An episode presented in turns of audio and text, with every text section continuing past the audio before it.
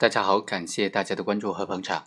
今天呢，和大家来说一段真事，说一段自己经历的事情。犯罪嫌疑人究竟可以请几个辩护人呢？之前呢，有一次去看守所会见，被拒之门外了。看守所的工作人员跟我说，我要去海关，也就是本案的承办的机关，去办案之后才能够去看守所会见。为了顺利的见上这个当事人呢，第二天一大早，我就带着材料到海关去办理这个备案的登记手续了。到了海关那里啊，海关人员就跟我说：“你来备案是吧？怎么又是这个犯罪嫌疑人呢？之前已经给他备案过一个广西来的律师了，他怎么能有两个辩护律师呢？这是不行的，你和刚才备案那个律师自己商量商量，看看撤掉谁。你要是备案吧，那就把他撤了。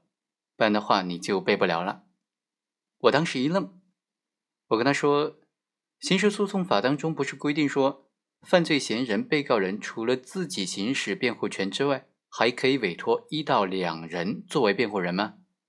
也就是说是可以委托两名辩护人的呀。经过一番理论啊，他对于这个条文好像懂了一些，然后说，是吗？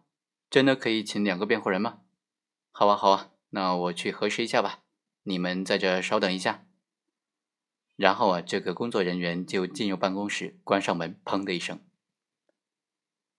五分钟之后，这个办公室里面呢，就进去一个，走出来两个海关工作人员。那工作人员就跟我说，呃，对，你说的对，我们经过核实了，一个犯罪嫌疑人确实可以有两名辩护人，但是呢，不好意思，你得去本部去备案，我们这里呢是一个办事处，所以你这个海关的总部在广州，你去那边备案吧。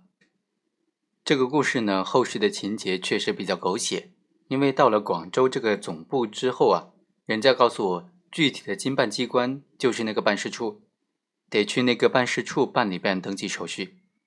后来又经过一番折腾之后，才能够顺利的备上案。好，那今天就简单说到这里吧。至于批判性的话，那就不说了。好，我们下期再会。